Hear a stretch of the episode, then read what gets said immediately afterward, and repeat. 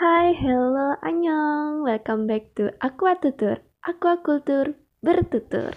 Halo Aqua Friends, ketemu lagi sama aku Syafira, staf divisi multimedia Himakwa di Aqua Tutur episode 4. Dan bulan ini merupakan bulan terakhir di semester genap kali ini.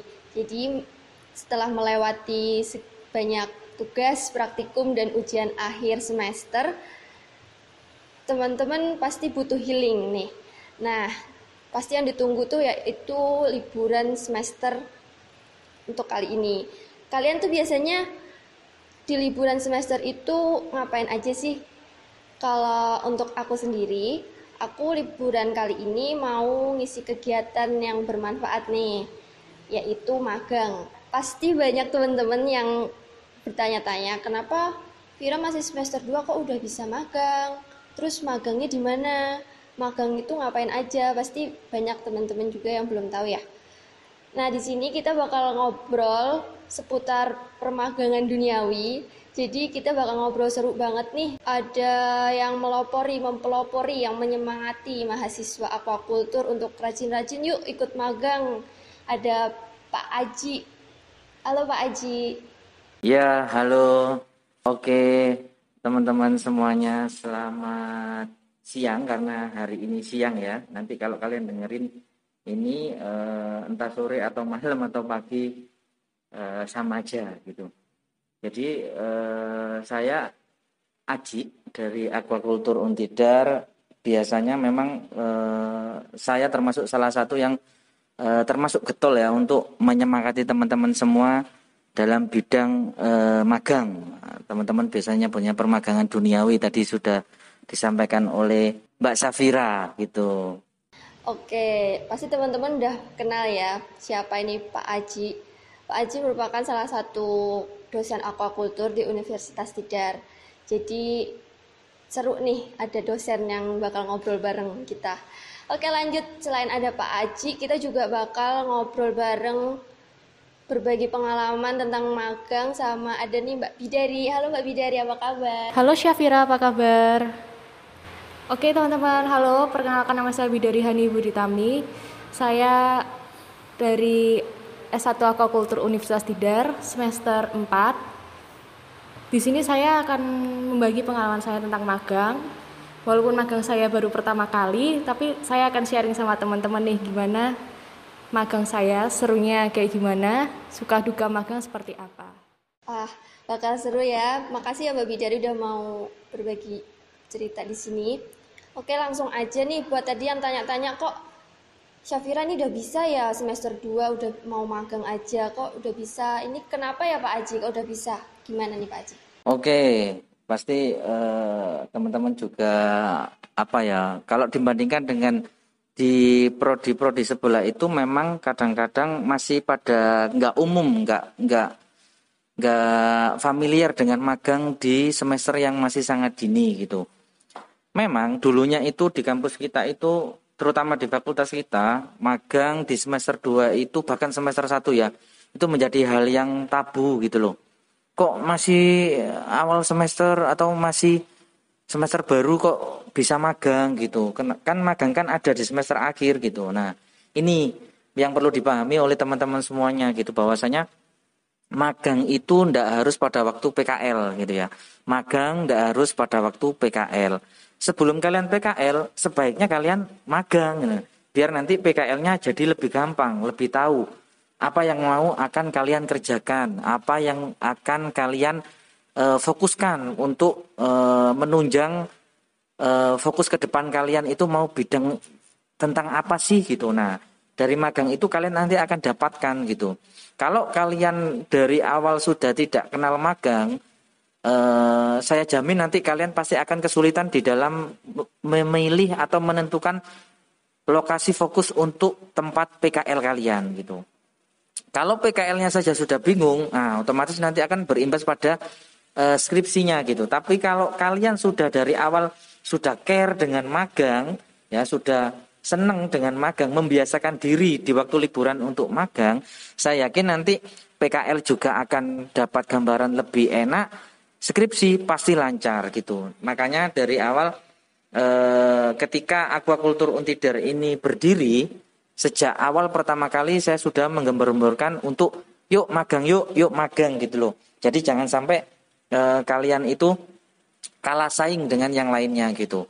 Meskipun kita ini baru meskipun kita ini muda tapi kalau kita ini eh, bisa merubah nah ini nggak ada bedanya dengan yang lainnya gitu karena di tempat-tempat lain pun meskipun mereka sudah lebih tua tapi kalau semangat untuk memperbarui keilmuan untuk memperbarui eh, apa pengetahuan yang baru gitu di luar kampus. Nah, itu yang nanti akan menjadi nilai lebih di diri kalian gitu. Semangat ini pun juga bisa kalian tularkan, nggak cuma di prodi kita saja, bisa ditularkan di prodi sebelah gitu. Terbukti eh, banyak teman-teman di prodi sebelah itu yang tanya saya, "Loh, Pak, kenapa kok di aquaculture semester 2 bisa magang gitu? Padahal di tempat kami tidak loh." Ya bisa, kenapa nggak bisa? Ini kan magang mandiri, bukan bukan PKL ranahnya gitu. Jadi nggak ada nilai buat kalian gitu. Jadi eh, kita juga nggak menyuruh dan kita juga tidak eh, memberikan punishment atau eh, ujian di akhir magang kalian gitu loh. Karena ini memang murni pure mandiri dari dalam kalian. Nah ini yang ingin saya dorong biar kita itu punya nilai lebih gitu. Kalau kalian pernah magang, otomatis saya jamin kuliahmu, misalnya sekarang kalian semester 2, nanti uh, semester uh, liburan besok ini kalian magang. Nggak usah lama-lama, cuman dua minggu aja minimal gitu. Saya jamin semester tiga nanti kalian itu akan banyak bisa lebih berdiskusi dengan dosen karena kalian sudah tahu dunia luar. Kalau kalian nggak mencoba, uh, kalian nggak bakal pernah membuktikan omongan saya gitu. Tapi kalau kalian uh, mencoba untuk magang sekali aja, saya yakin nanti pasti kalian itu akan ketagihan. Nikmatnya magang gitu loh. Nanti bisa tanya sama Mbak Bidari karena sini ada Mbak Bidari eh, yang sudah berpengalaman magang Mbak ya. Jadi nanti eh, bisa cerita-cerita gimana sih enaknya magang gitu loh. Apakah magang itu semenakutkan dan serumit yang kalian pikirkan yang belum pernah merasakan gitu. Nah, nanti kita bisa sharing bareng Mbak Bidari. Oke, terima kasih. Oh, jadi emang bisa ya udah karena kita ini magang mandiri bukan dari kayak dari dosennya menyuruh gitu bukan jadi kita magang mandiri untuk cari pengalaman sendiri nah untuk magang mandiri ini alurnya seperti apa sih pak kayak harus mulai dari mana nih karena kita kan ini mandiri itu bagaimana oke nah ngomong-ngomong masalah perizinan di kampus nah saya awali dulu dari status kalian ya. Status kalian itu mahasiswa. Masih mahasiswa. Nah, status ini mau pergi ke mana pun, mau belajar di mana pun, eh, yang konteksnya itu industrial based learning, itu saya jamin gampang dan tidak eh, bersyarat administrasi yang menggunakan uang gitu. Jadi cuman eh, surat des des dari pimpinan saja gitu. Tetapi kalau kalian sudah statusnya bukan mahasiswa, otomatis kalau ingin melakukan magang eh, itu pasti biasanya akan eh, dikenakan charge. Nah, karena kalian dianggap orang luar yang ingin belajar. Tapi kalau status kalian masih mahasiswa, kalian mau magang muter di mana pun itu boleh, asalkan memang masih berstatus mahasiswa. Persyaratan yang utama yang eh, apa yang ada di kampus ya, eh, tetap kalian itu sebelum ngomongin persyaratan ya, sebelum ngomongin persyaratan kalian alangkah baiknya uh, sharing dulu, nanya dulu ke dosen yang kalian anggap itu care dengan kalian, ke teman yang kalian anggap itu dia sudah pernah melakukan magang mandiri gitu. Yang pasti itu uh, kakak tingkat kebanyakan sudah gitu. Kalau teman sebaya belum ada, silakan cari kakak tingkat pasti ada yang sudah melakukan magang mandiri. Nanti kalian di sana bisa dapat arahan eh, tempat-tempat mana yang bisa cocok dijadikan untuk magang pemula gitu. Kalau sudah dapat tempatnya, baru kalian eh, datang ke eh, tata usaha untuk melakukan eh, apa mengurus persuratan ya. Nah, persuratan ini eh, jujur saya sendiri juga eh, apa alurnya juga kurang paham nanti yang pasti kalian datang ke apa eh, ke TU nah ke TU nanti kalian akan diarahkan untuk mendapatkan surat izin yang ditandatangani oleh pimpinan gitu. jadi nanti di TU itu sudah terkoordinir semua. Gimana sih e, cara untuk mendapatkan e, surat persetujuan yang digunakan untuk melakukan magang mandiri. Nah, daripada nanti saya jawabnya keliru, nah di sini kan ada Mbak Bidari. Nah, nanti Mbak Bidari nanti bisa jelasin gimana apa e, dulu waktu magang itu e, suratnya ke siapa gitu. Nanti Mbak Bidari bisa jelasin, oh ke Pak ini namanya siapa di TU. Setelah itu ke mana gitu. Nanti Mbak Bidari bisa e, bantu jelasin ke teman-teman semuanya gitu. Karena saya sendiri kalau ditanya alur itu e, jujur kurang hafal saya sendiri gitu. Gitu Mbak. Oke. Tadi dari sini sendiri disuruh tanya Mbak Bidari. Gimana nih Mbak Bidari? Alurnya emang seperti apa? Coba. Oke, jadi alur magang pertama itu kalian nentuin kelompoknya dilihat dulu BPI-nya itu cukup buat banyak orang atau dikit. Misal kalau BPI kecil, dia berarti menyesuaikan. Oh, berarti misal cuma 5 sampai 8 orang. Tapi kalau dia BPI besar, 8 sampai 12 orang tergantung dari ketentuan BPI tersebut. Setelah itu kalian mengajukan nama. Biasanya itu kan ini online kan. Jadi di WA misal ke TU gitu ada salah satu nomor TU apa Pak Nugi atau siapa gitu. Di WA Pak, ini saya mau magang, namanya ini ini ini. Oh iya, habis itu suratnya langsung keluar tinggal gitu aja tinggal masukin nama anggota kelompoknya sama NPM habis itu ada surat persetujuan magang itu oh cuma berarti langsung minta minta mengajukan surat ke TU gitu ya. aja ya terus selanjutnya mbak gimana? Langsung diserahkan ke ininya? Iya itu penyerahannya aja waktu misal kita cari BPI tempat aku ya BPI Boyolali. BPI Telatar Boyolali di situ langsung kontak sama kepala BPI kepala BPI di situ kebetulan dokter hewan. Nah di situ namanya Pak Nugroho Pak ini saya dan kelompok saya ini ini ini jumlahnya ingin magang di tempat Bapak. Apakah dibolehkan terus kita kirim suratnya sama Pak Nugroho itu terus habis itu sama bapaknya di ACC oh ya mbak nggak apa-apa gini-gini nanti ketentuannya baru ikut oh gitu. Terus waktu magang itu kegiatannya seperti apa mbak di sananya itu? Kegiatannya beda-beda sih jadi misal awalnya tuh kita di sana mau komoditas ikan hias tapi kebetulan ikan hiasnya sana tuh nggak begitu spesifik jadi cuman iseng-iseng aja di situ ada kebetulan BPI Boyolali itu buka akuatik. Akuatik Boyolali Boyolali akuatik. Di situ ada ikan piranha terus ada ikan banyak sih di situ predator predator tapi yang dari luar. Nah itu buat iseng-iseng aja. Terus sana fokusnya itu kayak ikan nila nila merah terutama ya.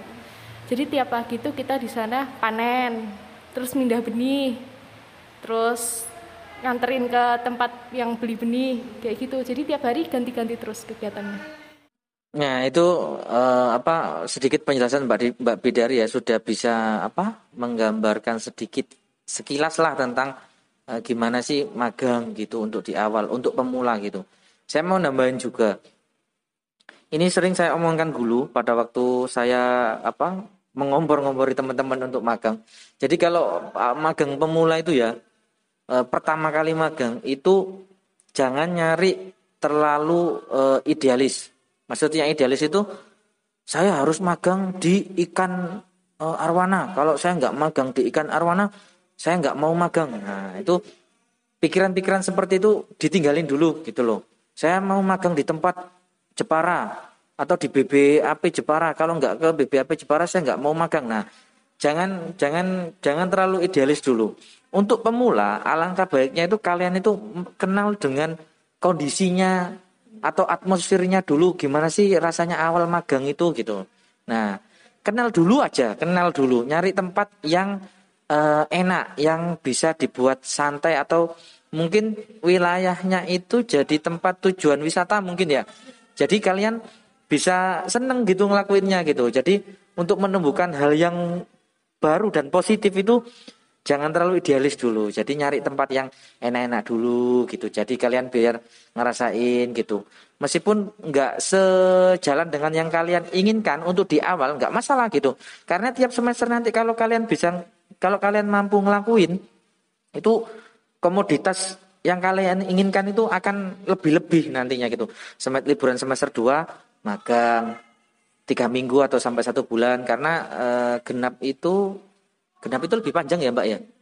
Genap lebih panjang gitu. Kalau ganjil e, karena liburnya sedikit ya mungkin tetap minimal dua minggu gitu. Jadi tiap semester itu kalian kalau mau memanfaatkan itu bisa gitu.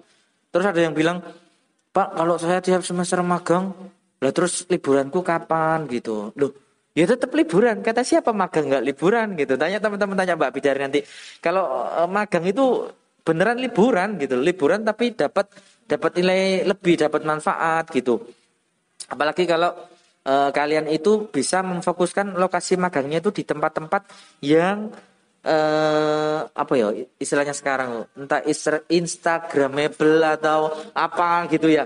Jadi e, kalian nanti akan nggak kerasa kok cepet banget udah selesai ternyata udah dua minggu gitu. Misalnya entah itu kayak Boyolali kan bagus gitu ya pemandangannya bagus. Wonosobo gitu kan bagus juga Uh, kemudian kalau di luar Jawa Tengah mungkin di Malang lah kan? Tempatnya kan enak banget gitu loh buat anak muda gitu nongkrong. Ah, buat pelesir juga enak gitu. Jadi uh, kalian sama dengan liburan nanti gitu. Nah kalau saya liburan di luar terus nanti dimarahin orang tua pak gitu. Ya makanya magangnya itu dua minggu saja. Jadi misalnya liburan genap dua minggu di luar dua minggu di rumah gitu. Tapi kembali lagi sih ke teman-teman kalian kalau memang orang tuanya ngehendakin ya syukur tapi kalau orang tuanya belum menghendaki ya dicoba nego lagi biar nanti orang tuanya bisa memahami pentingnya dan e, manfaatnya magang itu untuk e, teman-teman di aquakultur gitu loh. Karena kita itu nggak bisa ngandelin di prodi ngandelin di kelas mulu gitu. Apalagi kita jujur e, kita juga terbatas ya dengan lab dan lahan kita juga masih kecil gitu. Kalau kita nggak mau untuk survive kita akan tenggelam gitu. Di mana pun lah nggak cuma di prodi kita saja di kehidupan apa pun eh, apa tempat itu nggak nggak bisa jadi penghalang kalau kita itu mampu survive gitu. Makanya eh, kita meskipun S1 aquaculture yang notabene itu eh, kebanyakan teori ya kebanyakan teori dibanding praktek kalau dibandingkan dengan S1 sama-sama aquaculture tapi e, punyanya Politeknik Kelautan dan Perikanan yang dia itu hampir 70% praktek dibandingkan dengan teori. Nah, kita pasti akan kalah gitu. Nah, kalau kalian nggak punya semangat untuk magang, saya jamin kalian akan tergerus meskipun kalian pinter. Pinter di dalam kelas doang itu nggak cukup kalau kita terapin di lapangan gitu.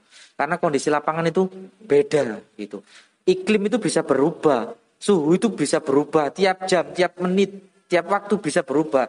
pH bisa berubah. Kalau kalian tidak mampu menyesuaikan dengan itu, ya akan tenggelam gitu. Nanya Mbak Bidari ini yang sudah apa pernah ngelakuin e, mungkin bisa membedakan ya antara di kelas sama di e, lapangan itu gimana bedanya gitu. Bisa berbagi pengalaman nih Mbak selama magang ini dapat apa aja, terus ngapain aja? Boleh nih uh, waktu magang di Merali itu kan termasuk magang pertama aku ya. Jadi di sana tuh agak bingung, ini kegiatannya ngapain? Tapi di sana ada teman-teman yang udah berkali-kali magang. Jadi nggak khawatir, oh ini habis ini pagi jam 7 itu udah harus bangun karena menyesuaikan jam orang BPI, jam kerja orang BPI, jam 7 itu udah bangun ngasih makan ikan, panen, terus pindah benih gitu. Terus habis itu nanti jam sekitar jam 10 udah selesai kegiatannya. Jam 10 udah selesai istirahat sampai jam 2 nanti jam 3an ngasih makan lagi panen kayak gitu. Karena itu tempatnya luas banget jadi kita punya berapa kolam ya? Sampai jadi ada kotak satu petas itu sana juga masih berapa hektar luas banget sih yang di ya terus karena nyesuaiin jam kan kita ngasih makan ikan tuh pagi sama sore jadi biasanya pagi ngasih makan ikan sore ngasih makan ikan panen pagi sama sore. Habis itu jamnya terserah. Itu terus kerjanya juga sampai Jumat. Sabtu udah libur minggu libur. Sabtu minggu buat liburan. Enak sih magang emang. Banyak waktu buat liburan juga iya, gitu ya. Tuh banyak banyak enaknya kalau diceritain uh, sama Mbak Bidari. Tapi yo kalau bisa jangan dikasih tahu yang enak-enaknya mbak. Dikasih yang tahu yang nggak enaknya. Karena nanti kalau dikira kita ngasih tahu enaknya nanti terus di sana nggak enak kan nah nanti komplain gitu. Coba dikasih tahu yang menurut mbak Bidari nggak enak yang menurut mbak Bidari nggak enak apa? Menurut saya nggak enak itu ini malah bukan dari pihak BPI atau pihak magangnya tapi malah kita nyesuaiin diri sama teman-teman kan kita ada 8 orang di mes itu mesti berantem lah inilah karena kita punya ego masing-masing itu nggak enaknya kalau mas masalah BPI-nya malah enak kok magangnya panen ikan. Nah ini sama satu lagi Mbak Bidari bisa diceritakan uh, hal yang sensitif lah untuk teman-teman mahasiswa ini. Biaya. Nah bisa ceritakan biaya. Kalau dari BPI sendiri itu tergantung juga di Wonosobo itu ditariki uang. Jadi buat bayar listrik gitu ditarikin uang 2000 apa 3000 gitu saya kurang kurang tahu juga. Kalau yang di Boyolali udah free karena dibiayai negara. Waktu itu kita tanya sama kepala BPI, Pak ini ada uang buat bayar listrik atau air? Oh nggak ada Mbak, ini udah murni dibayar sama negara. Jadi kita ada ada dispenser, terus ada kompor ada gas galon juga dikasih kasur sampai dipan juga dikasih. Ya selengkap itu ya terus kalau biaya hidup di sana murah sih. Kita tuh sampai ngasih uang udahlah kita pepetin aja 100 ribu buat makan dua minggu tiga kali sehari. Nyampe 100 ribu ya berdelapan. Enggak 100 ribu satu orang buat dua minggu. Jadi kalau kalian magang itu di tempatnya pemerintah eh, kayaknya eh, semuanya itu bakal terfasilitasi terutama untuk ini ya penginapan mungkin ya. Karena di sana itu di balai itu pasti ada mesnya. Nah untuk mesnya nah, itu kan bisa ditempatin oleh mahasiswa mahasiswa praktek ataupun magang gitu. Nah itu memang ada yang berbayar ada yang tidak. Kebetulan aja yang ditempati Mbak Bidari tidak berbayar. Meskipun berbayar itu berbayarnya itu kebanyakan sepengalaman saya sampai saat ini tuh murah. Kalau yang miliknya dinas ya, beda dengan miliknya swasta biasanya. Kalau di milik miliknya dinas itu udah ada pagunya, ada tarifnya gitu. Jadi dia itu per bulan itu paling puluhan ribu, kayaknya nggak nyampe ratusan untuk satu bulannya. Jadi memang benar-benar e, murah gitu dibandingkan dengan ngekos. Nah, terus untuk masalah makan, kayaknya kita untuk makan asalkan kita mau agak sedikit survive dan ngirit gitu ya bisa masak sendiri gitu makanya kalau magang ngajak cewek jangan cowok-cowok kalau kalian magang itu ngajak cowok-cowok kayak saya dulu pernah magang ngajak cowok-cowok rugi ruginya itu tiap hari uh, ini ya sering sering jajan terus makannya juga karena kita namanya lepas ya lebih lebih seneng anu apa keluar gitu loh karena lebih banyak waktunya lebih banyak waktu senggangnya dibandingkan dengan waktu kerjanya. Kan tadi udah jelasin sama Mbak dari kerjanya itu pagi jam 7 sampai jam 10. Kalau jam 10 udah panas itu udah minggir semua. Udah minggir semua kalau di kolam itu. Kalau jam 10 udah terik banget, jam 9 udah terik gitu. Biasanya itu teman-teman itu udah pada minggir gitu, ngerjain yang lebih-lebih adem saja gitu. Habis itu istirahat. Paling sore ngasih makan paling ya nggak semuanya bisa giliran atau gimana tergantung di balainya masing-masing gitu. Jadi lebih banyak waktu luangnya gitu dibandingkan dengan waktu kerjanya. Jumat oh Sabtu Minggu libur karena kan cuma lima hari kerja kalau di balai gitu. Jadi kalau di balai itu eh, insya Allah anu ya apa sangat-sangat bisa dibuat untuk ngirit dan terjangkau untuk teman-teman mahasiswa. Kalau di swasta itu biasanya kelemahannya pemiliknya itu tidak menyediakan mes. Nah kalau eh, mohon maaf kalau yang swastanya yang masih menengah ke bawah bukan bukan bukan kelas CV atau PT ya itu biasanya itu memang nggak ada mesnya mesnya itu terbatas jadi kalian kalau mau tinggal di situ ya nggak apa-apa. Kalau pengen nyari yang agak layak ya akhirnya ngekos di luar. Kalau ngekos di luar ya mungkin ya pasarannya ya pasaran kos pada umumnya gitu. Jadi kalau untuk di awal untuk apa starting di awal tetap inilah di balai pemerintah saja.